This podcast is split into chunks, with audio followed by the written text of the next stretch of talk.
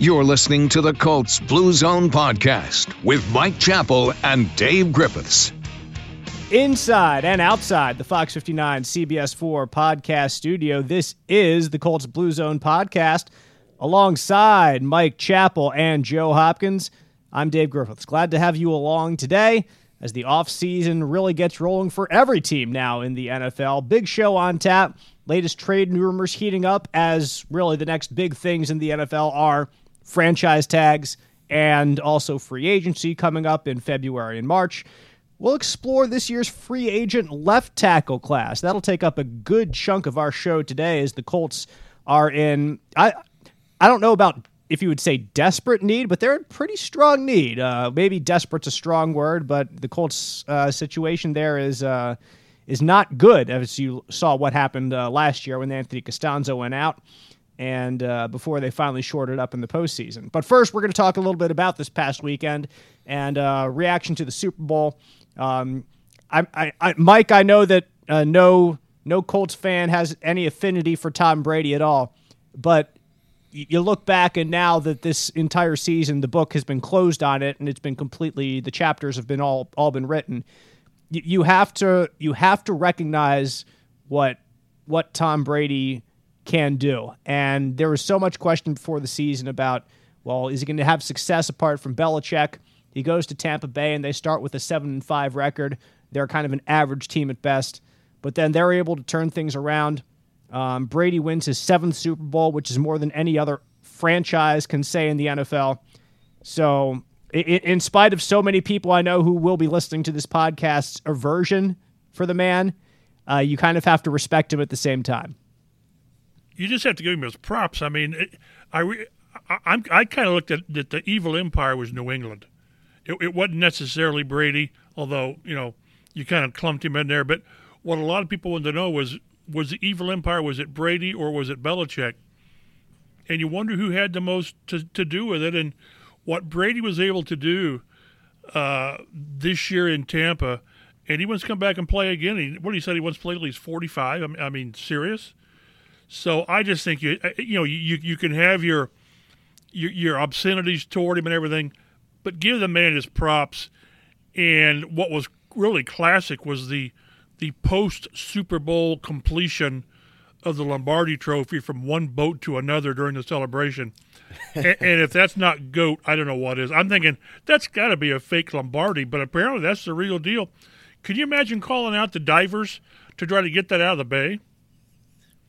Well, when you got seven of them, who cares? I'll throw one from boat to boat. no, that was that was insane video. If you haven't seen it, you should check it out for sure.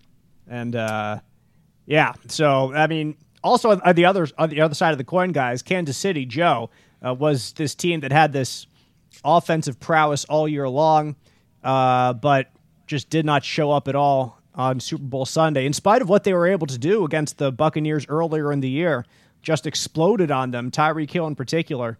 Um, Todd Bowles certainly got the better of Eric Bieniemy when you're talking about the Bucs defensive coordinator over the the Chiefs offensive coordinator on that specific day. Yeah, it kind of reminded me of a couple years ago when Patriots with Tom Brady still played the Rams, and the Rams had that high scoring offense, and the Super Bowl came around, they just shut it down.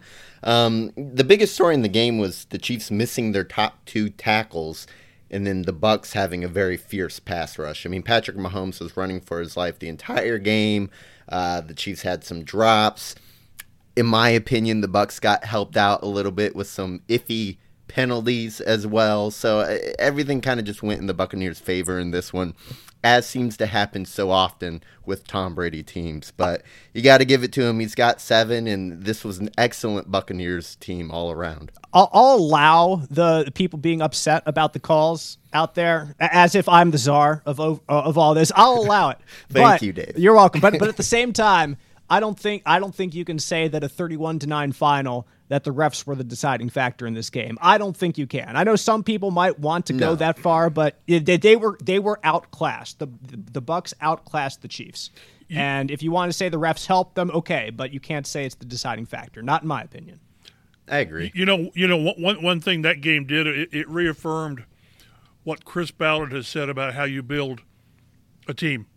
It's up front. It's in the trenches it's offensive line, it's defensive line, and if you missing your two tackles, the Colts weren't, weren't they down to their third or fourth tackle at one point this year? Yeah, and the offense was paralyzed. So uh, it, games, it, it's it's great that, that there's a flash and with, with Tyreek Hill and Mahomes and, and downfield throws, you can't throw from your backside. Although he made a couple, I'll tell you, Mahomes made a couple of passes that were just ridiculous from ridiculous positions. But if you can't protect the quarterback, it's tough to play football nowadays, and it just shows you that get that defensive front that can pressure and get the get your offensive line where at, at least on its worst day it's competent. Because if you can't protect the quarterback, I don't care who your quarterback is. Let's move on to the Hall of Fame class of 2021, named the Saturday before the Super Bowl. Peyton Manning, of course, is in. Mike Chappell's eloquent and extended uh, presentation uh, goes uh, falls on uh, very welcome ears, and uh, the uh, the whole committee is is uh, welcome to to Peyton Manning being named among the the greats. So good job, Mike, presenting Peyton Manning. You, you got him in on his first ballot. Doesn't happen to everybody, but he certainly makes it. Reggie Wayne, his wait continues um, as you get a first year wide receiver in Calvin Johnson, who kind of jumps the line there. Um, that you've always talked about in the past, Mike, kind of having to wait your turn here. Reggie kind of stays in the uh, stays in line, so to speak. Him and Torry Holt, receivers that have been uh, finalists before or been among the final discussion group. Uh, but the Hall of Fame class is Alan Faneca on offensive line, Calvin Johnson, wide receiver, safety John Lynch, and defensive back Charles Woodson, along with Peyton Manning. Uh, Mike, when you look at those five guys, I mean, it, it's certainly a worthy class. Guys who are part of the NFL's all decade teams here and there, uh, guys who were dominant in their position for, for a long time. Um, so Reggie, although I'm sure he would like to be in the Hall of Fame, obviously, as as anyone would who plays this game, it, it's it's you can't say he for certain deserves among over any of these guys. So there's always some give and take. There's some back and forth. Um, but but for now, like I said, Mike Reggie has to wait his turn. Yeah, and the way the way the voting went, I would have. I didn't vote Calvin Johnson. I would have voted Calvin Johnson in first ballot. I thought the fact that he that, that he retired a little bit early, maybe that would have helped. You know, second second ballot, third ballot, or third or second year, but and also I, I had Tony Boselli going in over Alan Faneca. Uh, I, I, I guess I value a, a, an elite elite tackle over a guard, but Faneca's been there a long time. John Lynch has been waiting eight or nine years. Charles Woodson was a no doubter. The problem that people have to realize, and we have this year after year, and it's been really a I won't call it a problem, but an issue over the last five or six years, ten years maybe, is first ballot Hall of Famers. We've really we've really made that an issue by you know this year there were three, that leaves two spots, two spots for thirteen players, and it's just tough. It just is uh, on how you you whittle those other those other spots down. Reggie Wayne, you know, this is two years in a row that he did not make the cut from fifteen to ten. Uh, last year was his first year, and he didn't make it uh, past the, the cut to, to, ten. Same. So it's it's not to say he's advancing. Edgerrin, you can sort of see him advancing through the through the group, and then he got the final ten a couple years, and then he finally got in. So Reggie has to wait. And again, he's got he's simply got Hall of Fame numbers. He just does. Uh, so so we'll see how it goes with he and Torry Holt. You know, ne- next year we're going to have uh, Steve Smith Senior, Anquan Boldin, quality receivers. They're not in the same category with Reggie and, and Torry Holt. They're just not. Uh, soon we're going to have Larry Fitzgerald.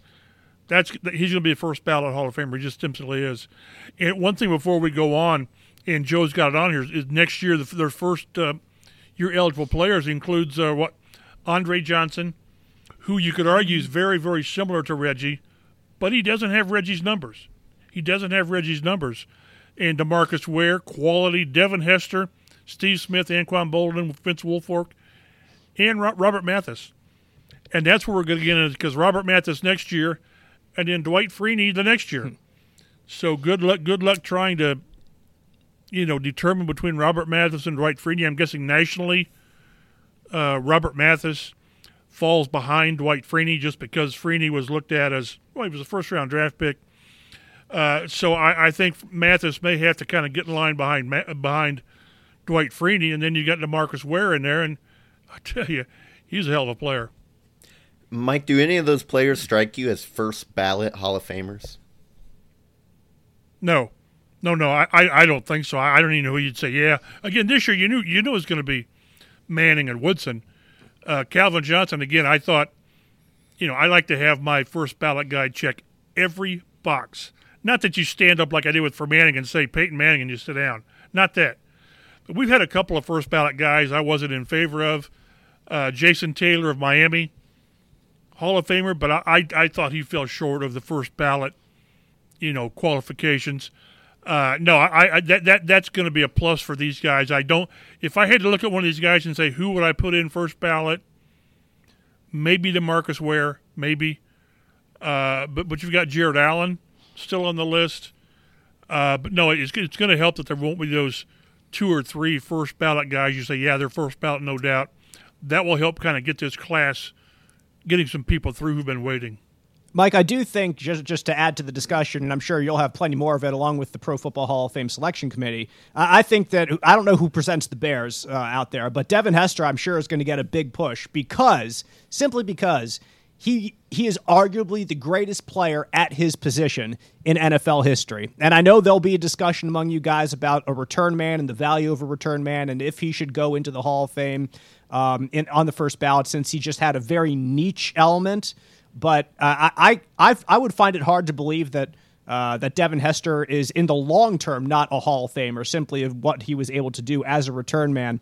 Um, I mean, growing up in my generation and Joe's generation, I mean, we didn't we didn't see Gale Sayers um, returning, but he was the one guy that so many compared him to his ability to return, his ability in the open field.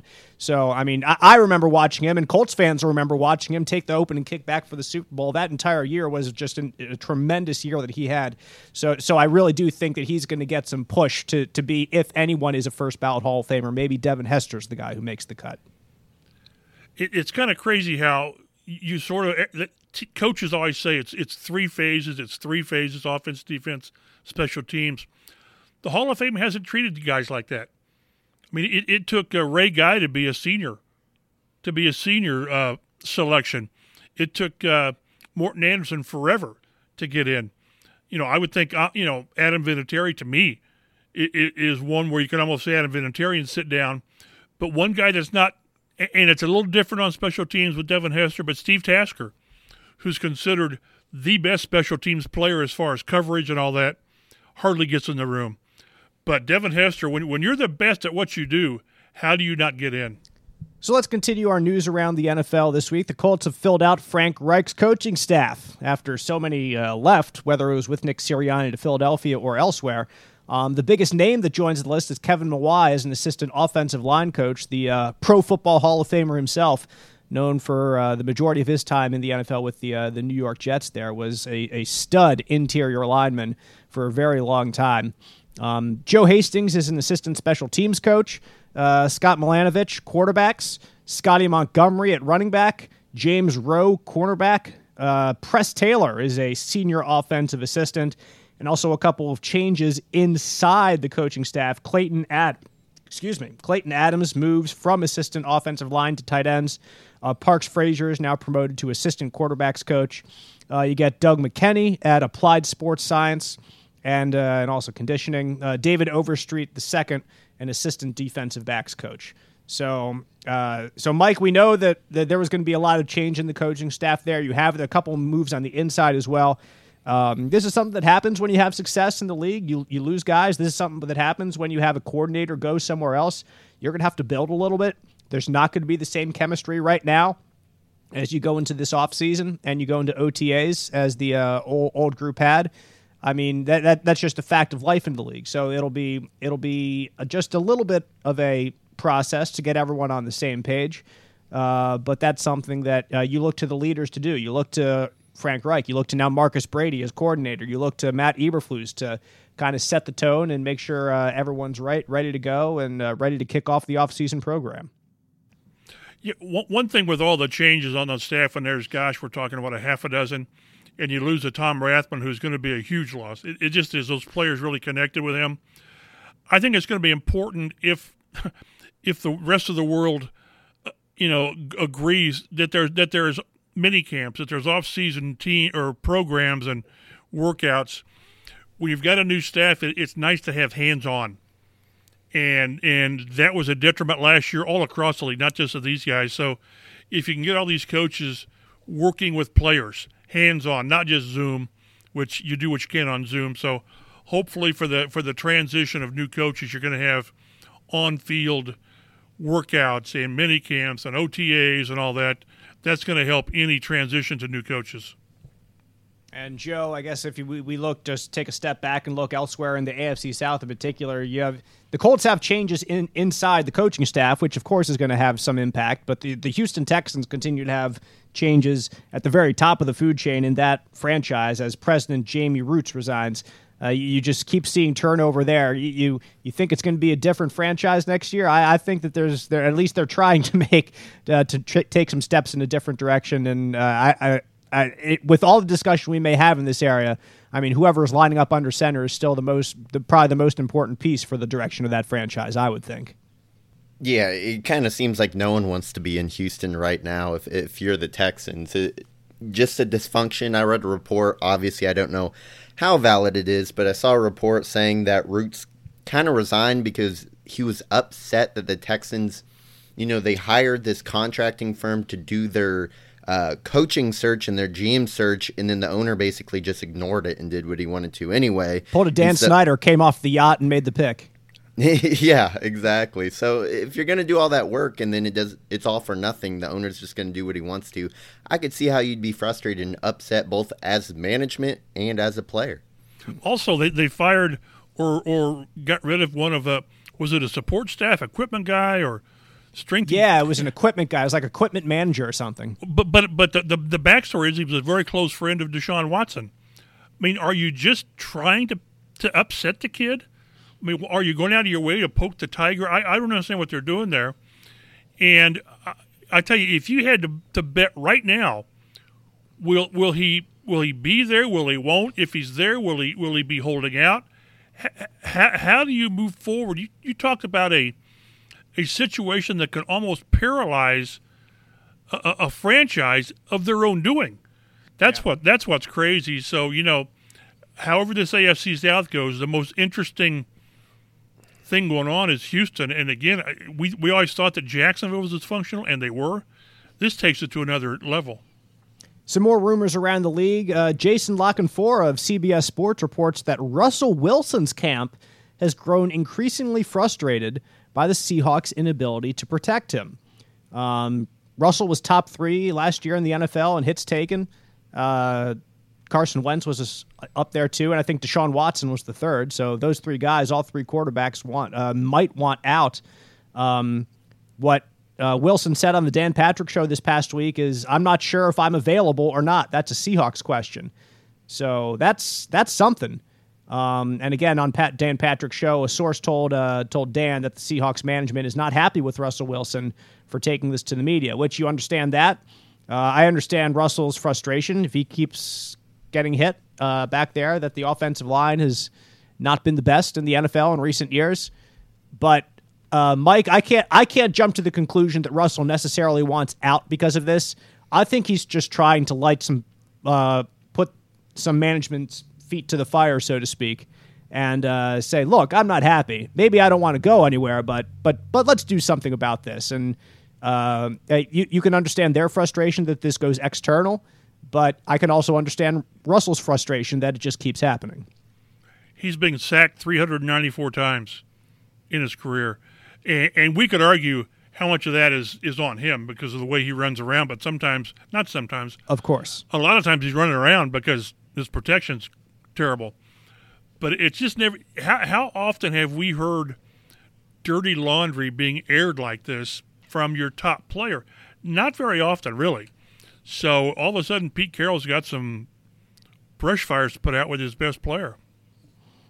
Also, what the heck would Russell Wilson go for? I mean, he'd go for a Deshaun Watson type of haul as well. So, I mean, we're talking multiple first round picks and uh, probably players mixed in as well. That would be that would that would be an insane, insane trade, of course. Um, that I I'm not even going to attempt to cross that bridge right now because I, I, a I just don't think it's likely. But uh, anyway, if we go on to a more more likely deal, the Raiders, um, perhaps according to multiple reports, sound more likely to trade Marcus Mariota than Derek Carr, which well should not be surprising that they're more willing to trade their backup than their starter. Um, so Mariota would come at a much uh, cheaper price. Uh, Joe, I think like I was I was going through a discussion with some guys back in the sports department. Like we we said, put down your top five guys who you think might start game one for the Colts next year. I had Mariota at the bottom of that list of my top five. I just kind of threw him in as a, as a wild card. And I say that recognizing that the Colts have seen the absolute worst of Marcus Mariota during his time in the NFL. Even when he had good games against for the Titans, like they never seemed to come against the Colts. But I, I just you, you can't immediately throw away a top five NFL pick as at quarterback. Uh, I don't think with without giving him an opportunity for a second chance in a stable franchise. It's not out of the question that a team takes him and wants him to be like Ryan Tannehill was, uh, compete for a starting job. Uh, I just don't. I don't know if that's going to be the Colts, but it, it's at least interesting that the Raiders would uh, perhaps be willing to part with him as well. Yeah, and I understand the Colts have kind of owned Marcus Mariota over the years during that time when the Colts beat Tennessee however many times in a row. But I kind of, if I have the two options between giving up a haul for Carson Wentz or giving up a third, fourth round pick or something like that for Marcus Mariota, I might lean Mariota because right now I think both of them are pretty similar as far as where they're playing at, the level that they're playing at. So I understand that Wentz, you know, maybe we can revive his career, but Mariota, you said, was a top five pick whose career could also be revived. So when I have the choice, and his contract is a hell of a whole lot cheaper, mm-hmm. mind you, as well. So when I have the choice between the two, Mariota does not seem like a bad option. The more you think about it, Dave. If we go on, if we if we go on the backstory of h- how they played against the Colts, why would you want Mariota? Then Blake Bortles ought to be ought to be the quarterback here. There you go. Let's get Blake so, Bortles so, in here. So, but again, Joe's got it, it's it's a really good point. Is you know, may, maybe instead of trying to hit the home run with the Carson Wentz, who let's admit it, Carson Wentz is going to be a hit or a miss. I, I don't see the middle ground with Carson Wentz, and Sam Darnold may be the same way. Uh, but maybe you're looking for that Ryan Tannehill type guy, who, who who has gone into Tennessee and done a pretty darn good job of resurrecting a career that just sort of was there in Miami and never, didn't take off for a lot of reasons because he was getting his butt kicked every game as well. So, and, and we've talked about this a lot with and Joe's next thing is you know the possible trade for for Wentz and all that. The, the Colts right now, their only option options at quarterback are Carson Wentz if they want to bid against the Bears and whomever else, and Jacoby Brissett. Could could you sell Jacoby Brissett to this fan base? I don't think so. No, no, I don't think you could. But you don't know what the other options are. Is Darnold an option? Is Ryan an option? Is is Mariota? Is Carr? So you, you just don't know right now what what might be there. You know, so we'll see where this goes. But I, I, I would rather if Marcus Mariota is my worst option, that's not an option I would just throw away. I think he's got a chance. But again, the problem is Colts fans have, have seen the absolute worst of Mariota, and they don't care for that. It would be an interesting. I would be interested to see what uh, season ticket sales or something would do if there, there's so much speculation at the beginning of the offseason. Oh, Colts could trade for Matthew Stafford. Oh, Colts could trade for Carson Wentz. Maybe they get Dak Prescott as a as a flyer in, in free agency, and then you end up going into the uh, into training camp in a quarterback battle between Jacoby Brissett and Marcus Mariota that would be um, like it, it, would it would not be what a lot of people expected. It would not be what a lot of people were hoping for. But again, if if it's the Ryan Tannehill route, uh, then then perhaps it's uh, which, which is ironic because it was it was Ryan Tannehill against Marcus Mariota out in Tennessee. So maybe Mariota can go and uh, and Tannehill somebody else somewhere. Um, who who knows? But uh, you mentioned the Carson Wentz deal. Uh, multiple reports that the Colts and Bears are among the interested teams reports from Adam Schefter and others that um, actually they came out last like at the end of last week saying a trade was uh, perhaps coming in the next week. So we're getting to that point right now that a trade might uh, might have come or might have been coming. Um, yeah, the Eagles want a lot for Wentz, understandably so, because they're going to have to take a massive dead cap hit to trade him, and they're going to they they don't have to trade him this second, which is why when I heard Schefter's report that something could happen within the week, I was thinking at that time, well, they they've have they have to be getting offers with first round picks if they're if they want to trade him now, and if the Colts are going to trade a first round pick, they might. I wouldn't put that completely out of the out of the picture for them. I would think the Bears would be more willing to, just because of where that franchise is and the disappointment they've had at quarterback in recent years, and uh, the they're maybe a little bit more desperate. I think. Who knows? Maybe I'm wrong there, but um, that was specifically what uh, what Chris Ballard said on uh, on Dan Dakich's radio show here in Indy earlier this week. That there's a line between being aggressive and being desperate, and he doesn't want to operate in the desperate world. So um, if the Eagles the Eagles don't want to desperately get rid of Wentz right now, I don't think Mike. So uh, I, I, I hesitate to to say that Chris Ballard is going to go into this and um, and and overpay for Wentz where the Eagles might be overvaluing him at that time. It makes you wonder the way all this came out to where you thought that the Wentz thing was virtually done, and it was really pointing towards Chicago at the time. How much of that was Howie Roseman trying to really drum up exactly interest in a player. And you've got to be so careful this time of year. You believe like ten percent of what you hear, and and how much of, of a market for a player is is being driven internally by that team. You know, all it, if you if you're a beat reporter and and an, and an agent wants to use you, they do, and if a GM wants to use you, uh, it's easy. And I'm, I'm not saying Rosen was using Schefter at all. I'm not saying that. But the easiest way to build up and, and, and drive a player's market is to leak or tell people that there's three or four teams interested in the guy. Uh, I just, again, if the Colts weren't going to overpay for Stafford, which they weren't, are they more willing to overpay for Wentz? I, I just I, I I can't get past the idea that he was so bad last year for a lot of reasons. And and if anyone can fix him, Frank Reich can fix him. But but again, to me, that's it, that's the high risk, high you know high reward, high risk, and all that on Wentz. And if you're right, you've got a quarterback for eight or nine years. If you if you're not, he sets your franchise back two or three or four years. And, and heck, uh, while this talk about quarterback trades, maybe it's a different position that the Colts decide to trade this offseason and look to fill in uh, who's going to be that next left tackle of the future with Anthony Castonzo retiring.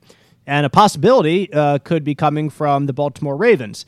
Um, Ian Rapoport of the NFL Network reports that Orlando Brown wants to be traded from Baltimore.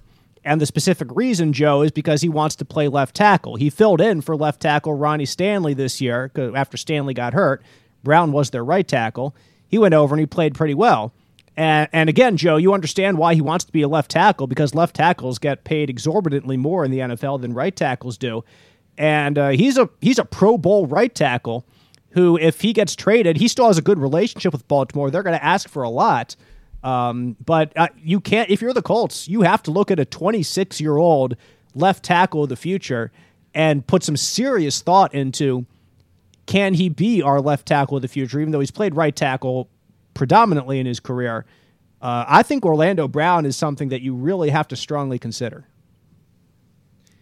Yeah, but at the same time, this ties hand in hand with what you do at quarterback. If Absolutely. you trade for Brown, you have less assets to get your quarterback. And let's talk about the money. He has one more year on his rookie deal, and then he's going to demand close to 20 million per year as a young Pro Bowl tackle. I mean, he made the Pro Bowl as a right tackle, but this past year he played 11 games, I believe, at left tackle and still made the Pro Bowl.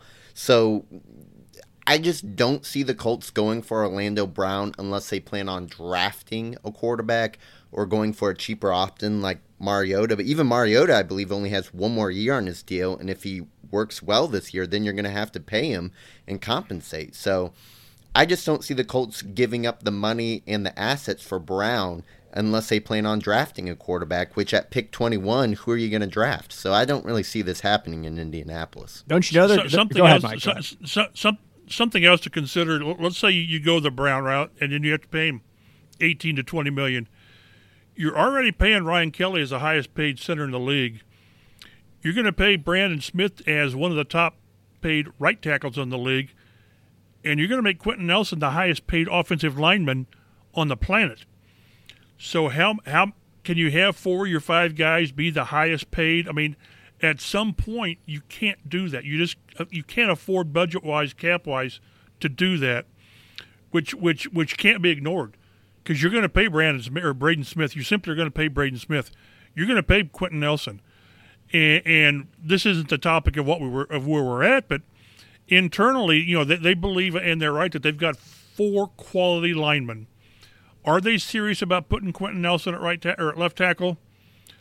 I don't know. I mean, I you can read whatever you want with with Chris Ballard on, and, and what he's saying is you better be sure. You better be darn sure that he can play left tackle at a high level because you know what he can do at left guard. Is there a chance they put Braden Smith at left tackle? My gut says no because I think sometimes right tackles are right tackles for a reason. Uh, so, but the bottom line is, can you afford to pay four offensive linemen top dollar? And I don't think you can. So there are some free agents in this uh, this upcoming 2021 class uh, who at least we should uh, discuss a little bit. Um, all of them will come with some kind of a a, uh, a cap hit, obviously, as a as a left tackle free agent guy you want to bring in to protect the blind side of your quarterback. Uh, the good news for the Colts is they have roughly 70 million, almost 70 million dollars in cap space, which would be third most in the league per Spotrac. Um, and here are some of those top free agents, uh, left tackles. Uh, Trent Williams from San Francisco used to be with Washington, turns 33 in July. Uh, 2020, he was uh, the third time he's led all offensive tackles in a Pro Football Focus's grade. He uh, had nearly a 92 uh, grade of 92 on a 100 scale. Um, he, he's going to be a guy once again, like we're talking, even though he's 33, which is Anthony Castonzo age. Um, Mike, he would command a top tier uh, contract in the NFL. He would command about $20 million. Uh, the highest paid left tackle is at $23 million. There's one at 22 and then after that there's a couple around 19, 18, 15. Um, so if you if you want Trent Williams, you're going to have to pay big money. Uh, he would he would not be cheap, and it, it goes to the point that uh, you guys were making a, a, little bit ago. Can you afford a can you afford to pay four offensive linemen top dollar? Is that something that Chris Ballard can make the salary cap work with? Uh, Trent Williams, uh, Mike, and Joe would certainly be uh, in, in the group that would be uh, among the most expensive options. Yeah, I mean, it, it, this would be a. If Trent Williams was placed in the Colts' left tackle spot, they would undoubtedly have the best offensive line in the NFL. I mean, he's arguably the best um, left tackle in the NFL. But we just talked about it with Orlando Brown. I don't think the Colts can afford to pay him the contract that he would demand. And so, while this would be a dream scenario as far as a personnel standpoint, I don't think they can make the money work. And if you go further down uh, the list, yeah. If you go further down the list, uh, you have uh, Pittsburgh's Alejandro Villanueva, another 33 year old uh, this coming year. Um, he's graded somewhere between 74 and 82 each of his last five seasons per Pro Football Focus. Um, so he's he's a good to better than average, certainly left tackle, Joe, who uh, is very consistent and hasn't missed a game over uh, over those years. I kind of look to this person as someone that the Colts could go after for the left tackle position. I don't think he would command the amount of years or money that someone like a Trent Williams would command. Maybe 12 at the very most 15 million a year is what I'm thinking for Villanueva. And the Steelers are in a salary cap situation where they may not be able to bring him back. They're I think Spotrac has him at minus 20 on the salary cap. Um, and they have a lot of key free agents Juju Smith-Schuster um, pass rusher oh Bud Dupree is um, and a few others. I mean, I think Roethlisberger they're going to renegotiate his contract, but I think he counts like forty three million or something like that against the contract next year. Yeah, it's ridiculous number. So yeah, ridiculous number. Exactly. So this may be someone who is both available and within the Colts price range at left tackle, and someone where I don't think his level of play is that much below what Castonzo was giving you, if any. I mean, he was pretty close to Castonzo range, maybe slightly below. Mike, I think that uh, with with the options, uh, the other options that we have here, like you, if you're Chris Ballard, you have to ask yourself uh, a question, obviously, and it's it, it, it, you have to make salary cap decisions like three years down the road. You know, it, it's not just right now; it's for the next the next couple years of your franchise, and whatever they have to do, whether they want to draft and develop a left tackle right now, um, would would certainly be cheaper you get a guy like Joe saying maybe an average to above average uh, left tackle who is on the not, maybe not the last legs of his career, but on the back nine of his career, we shall say, um, and pay him above average money. Um, it, whatever you can do to fit uh, an extension for Darius Leonard in the future, an extension for Quenton Nelson in the future. Um, uh, if you're going to sign a quarterback, uh, that has to fit in there as well. So um, it, it a, a, lot of this goes into what exactly Chris Ballard can do. A quarterback, number one, and uh, num- number two, just what exactly and who exactly he plans to re-sign in the future, what the salary cap number is going to be. But he's put himself right now. Uh, all that to say this in a good position this year because so many teams, like Joe was mentioning, the Steelers are in salary cap purgatory, having to shed guys. He's in a position where he can take guys, perhaps if even if he has to trade for them at at good value because other teams are not in the same position the Colts are in right now. So they have a favorable spot this offseason to continue to build that uh, roster within the salary cap parameters for the future. Well, they are, but but the quarterback situation sort of dictates so much. let's say you decide to get your quarterback in the draft, and you have to move up to do that. Then you can target a, a, a top tier free agent, whether it's left tackle, pass rush, or whatever but if you're going to get your quarterback in, in, in a trade for a veteran, it's going to cost you Philip Rivers or, you know, 25, 30 million dollars. So, so, and if you go, you know, let's say you get your quarterback outside free agent wise, then you can target that, that first round pick for a tackle. And if you do that, that guy's coming into play. He's not coming in to sit and develop. But if you have to find a different route, then maybe one of these guys. The only problem with the free agent class outside of Cam Robinson is they're all on the wrong side of 30. And a couple of them are on the really wrong side of 30. What, uh, Jason Peters is 39? I mean, really? And he's been injured so badly the last right. two years. So, if to me, if you go free agent route, you're looking at maybe a two year guy, and then you're hoping that a second or third round pick can develop into that guy. Because all these guys we've talked about outside of Cam Robinson would be the short term fix. So the, the, problem that the Colts, I agree, they're they're in a good position as far as resources to do what they want, but it depends on where those resources go on how you're going to be able to extend uh, Braden Smith and Darius Leonard. I, am guessing Quenton has to wait a year. Nyheim Hines. I can name three or four guys that need extensions, but it's first things first, and it's quarterback. It, to me, quarterback is the overriding. It, it, that's number one, and then whatever number two is, it's down the list. But left tackle, do, can you get by with just a guy at left tackle? And no, you can't because they've tried that. But if you can get a guy that's around Castonzo's level of play, maybe that's Villa on a waiver, like like Joe says. And 32, that's not ancient. I mean, it's it's not it's not ideal, but it's not like let's get one more year out of this guy.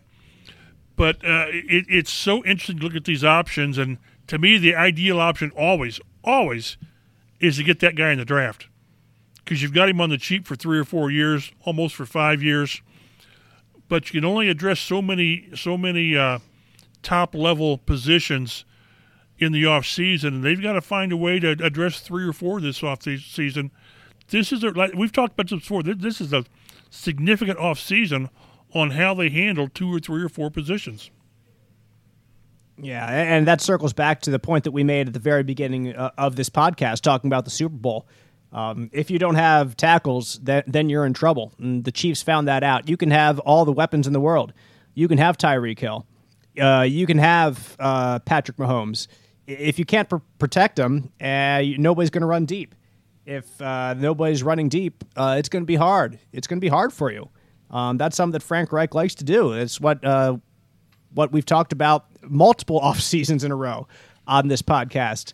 Uh, wanting to uh, be a more dangerous downfield attacking offense. And you can't do that if you don't have the offensive line in front of you, which is what Chris Ballard set out to do initially when he was named general manager of the Colts. So, um, so yeah, uh, if, if uh, you talk about wanting to continue to develop your offensive attack and keep working your way up the ranks in the NFL, you you can't do that without having some kind of set tackle. Um, and, and, we've we, have we have talked about a couple of options. Mike, you brought up Cam Robinson as well, who turns 26 in October. Um, he, he, certainly hasn't blown away anybody in the league, um, but he's uh, hasn't given up more than 40 pressures in a full season, um, which is not not terrible, but it's uh, like I said, it's not it's not elite. It was actually uh, fewer. He's never given up fewer. Oh, excuse me. Yeah, that's that's the uh, that's, that's, the other that's, that's the bad that's the bad one. Excuse me. Yeah. So yeah. so it, it, so he's young. He's got the talent, but he hasn't been that good so far in his career. I, so this would be an option, a one or two year deal. It's a body you can throw out there, and then maybe draft someone in the second, third round. They've thrown bodies I, out there. right. They, they've thrown bodies out there, and it, it's funny because to, to go, go, back on what Dave was talking about about they, they, they've always talked about more explosive plays and get the ball down the field. When we talked to Jim Irsay, he, he he said, you know we need playmaker. We need a couple of playmakers, a wide receiver and a tight end, because he pointed to Tyreek Hill and Kelce. Well, that's great, but like Dave said, if you if you haven't got time to get the ball out, and we're talking about a quarterback who's as mobile as any as far as avoiding pressure. So it, it's p- p- people around here are going to get tired of hearing it, but it's true. Up front in the trenches, in the trenches, and that's why the offseason, it's got to let's take quarterback out of the mix.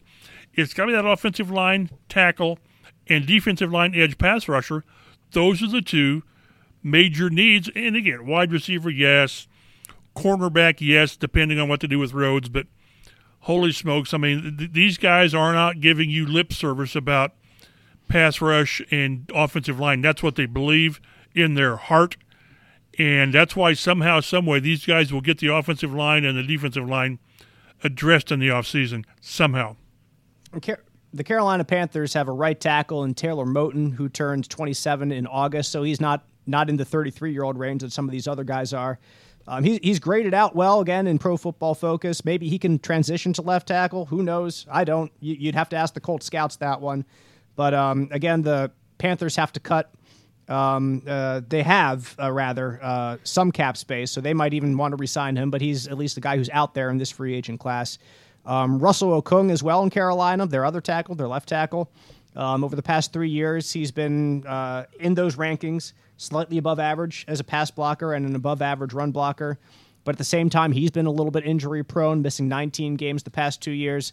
And uh, you mentioned Jason Peters, Mike, a guy who's at his best. He, he was he was great even in his late 30s in Philadelphia. Uh, just three years ago, he was 36, and he was the left tackle leading, helping lead them to a, to a world championship. And Peters wants to play one more year at 39 years old, um, trying to get one more ring. Probably not in Philly, he says. Unfortunate, but uh, he'll try to choose a team and get another ring. He said that's what he said on Twitter a few weeks ago. But uh, like Okung, who's missed 19 games the last two years, Peters has missed 11 games the past two years and uh, eight overall in 2020. He missed half the season. Um, if you want a less expensive stopgap, Joe, sure, Peters. Well, I, I, I hesitate to say sure. That's probably not the right word, but he, he's at least an option there. But um, I don't know. Like I said, it, and and like Mike said, Joe, a lot of this is going to depend on the quarterback and what you're going to do. If you're going to take a quarterback young, then you're going to be able to have some more salary cap wiggle room and maybe take some lumps. But um, but again, from what Jim Irsay and Chris Ballard have said this offseason, I don't think they want to do that.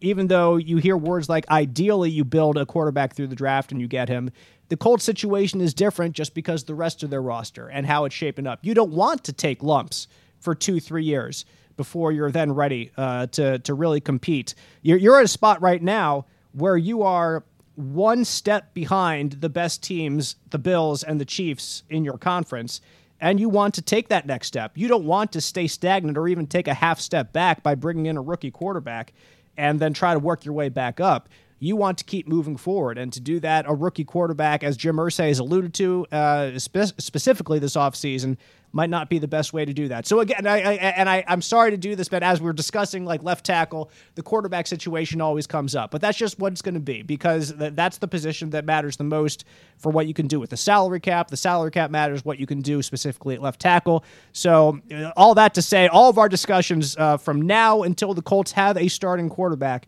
are going to be very much uh, based on starting quarterback and what options they have in this tier and that tier uh, when you spend this much money or this little money on this position or that position. So.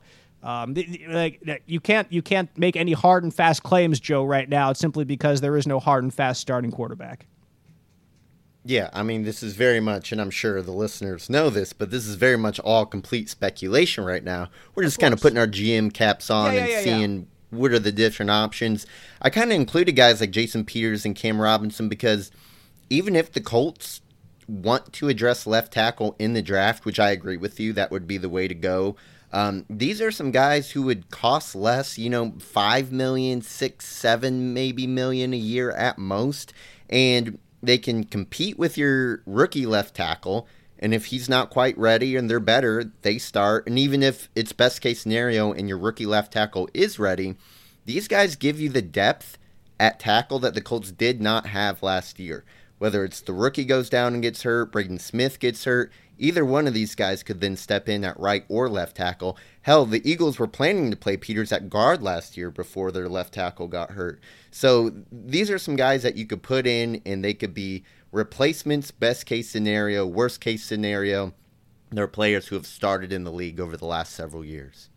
Now, as we continue to go forward in these next couple weeks of the offseason before free agency opens, we're going to be discussing all of these um, positions that either Jim Irsay himself, specifically, like Mike mentioned, um, needing the Colts needing uh, some more playmakers this year, uh, this offseason, or things that we uh, we ourselves uh, think the Colts might need. We'll, we'll break down some different free agent groups, whether it's at wide receiver, tight end, edge rusher, cornerback.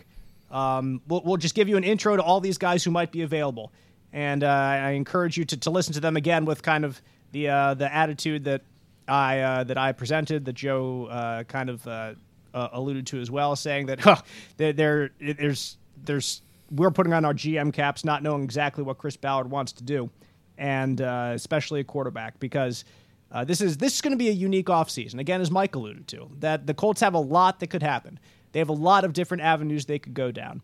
Uh, and I, I always think it's interesting, Mike, how the NBA, they have the draft and then free agency. Uh, but in the NFL, they have free agency and then the draft.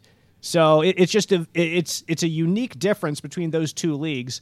And I don't know which one, if you were a GM, you would like ideally. I might lean toward the dra- uh, the draft and then free agency, so you can see exactly who you get, young and cheap, and then you can attack that market. But in the NFL, it's different. So you just have to do things a slightly different way and really uh, have to get creative sometimes uh, based on who you think might be available for you in the draft. Yeah, and one thing again, the next thing coming up is free agency, which is what we said the middle of March, I believe it is, is when they, they get going, and, and everybody wants fantasy football. They, they want you to sign six guys, even though it's going to cost you twenty million dollars a player, which is impossible. But I'm posting something shortly on, on the website on the hits and misses of Ballard, Ballard since he's been here, and he's hit. He he's hit on his guys by and large. Rivers, Xavier Rhodes, Justin Houston, Denico Autry, Eric Ebron, uh, Jabaal Sheard, Margus Hunt. His misses have not been that the player couldn't play. Primarily, has been injury. Devin Funchess, uh, uh, Matt Slauson, people like that. John Simon was a was a and Johnathan Hankins were scheme guys that just they they didn't really work once they changed schemes. So they these guys notoriously have not gone out there and paid top dollar for top profile free agents. This year may be one if the quarterback situation allows them to, to address one of their needs in free agency. So uh, I, again, we put on our GM hats and what we would do. I'd, I'd spend like crazy. Again, we've talked, and it's it's the strangest dynamic. You've got the, the the owner saying, "Here, spend, please," and the GM says, or the you know the owner says, "Here's my wallet. You know, spend it," and the GM says, "No, that's all right. We'll we'll we'll, we'll try to be frugal, or at least you know calculated." So free agency, it allows you to, to, to fill holes. If you don't hit on the draft, you're just always flailing away because your your roster deteriorates very quickly. So thus far, there have been mistakes in both, but they've done a very good job of blending free agency and the draft and coming up with a roster that's not that far away. So now, as free agency approaches, our Colts Blue Zone discussion will continue. You can follow us online at Colts Blue Zone on Twitter. Follow me at Dave G underscore sports. Mike Chappell is at M Chappell51. And Joe Hopkins is at Roto Street Joe. We hope you join us next week as we further delve into free agent options the Colts could look for this off season. And who knows, maybe by the time we gather back together next Thursday afternoon, the Colts will have a starting quarterback, or at least a, a quarterback they have an agreement for in principle that couldn't go over until the uh, start of free agency. So, um, a- any day, you know, uh, that anything could change. That's part of the beauty of the NFL's offseason. That uh, It'll probably be as soon as we stop recording here. Exactly, you know, and then then then throw everything out the window, and then we'll we'll do it live, as, uh, as the right. great uh, Bill O'Reilly once said. Anyway, uh, we thank you so much for joining this Colts Blue Zone podcast. Please download, subscribe, get us delivered to your podcast listening device every week, and we'll see you next week on the Colts Blue Zone podcast.